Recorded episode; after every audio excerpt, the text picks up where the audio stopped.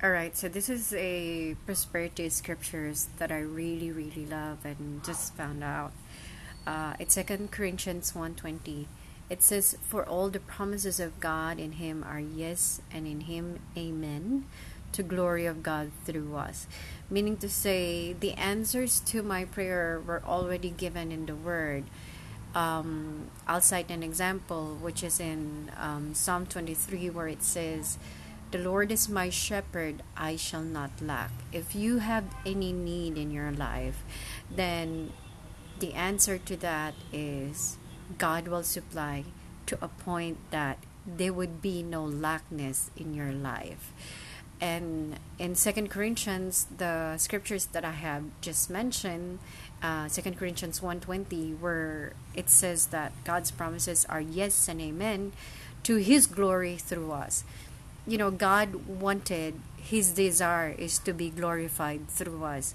I would always you know tell my mom that there's no glory in being poor and just be at the mercy seat of other people. So when you acknowledge um, the word you know it, it even states in proverbs that you know the word should be you should be seeing it as your you know in your you should be hearing it seeing it saying it and it's even stated that the word should dwell richly in you.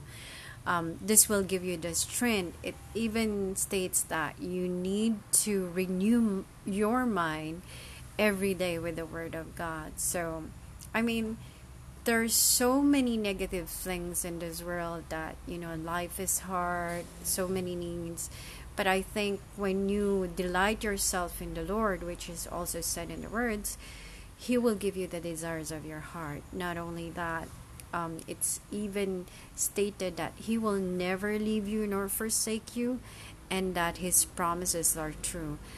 Uh, there's also one of my favorite verses is he watches over his words to perform it and that he is not god is not slow in keeping his promises.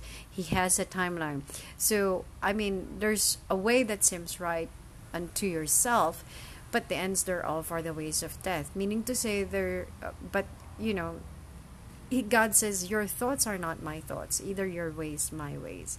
So we need to submit everything on the higher authority over us that seems everything. I mean he's the alpha and omega he knows everything from the beginning to end.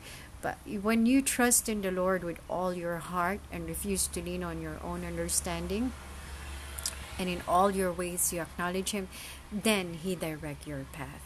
So it's very vital that you acknowledge God to seek Him first and all these things. It's not just the money, it's all that concerns you. Will it be, may it be, you know, a relationship, a peace of mind, a good sleep, a good health.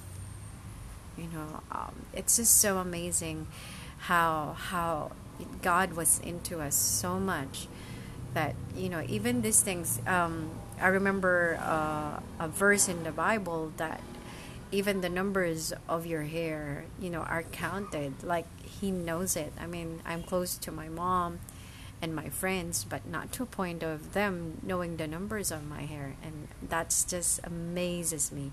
So, one more is if he will, if he was able to take care of the birds of the sea and the lily in the valley, how much more you, right? So do not worry, do not fear. Keep keep con- confessing the word, keep call- calling those things as if they were, and just refuse to fear because you know that greater is he that is in you and me than he that's in the world, than any need that we can ever face in this world. So rock on and have a great day. Bye now.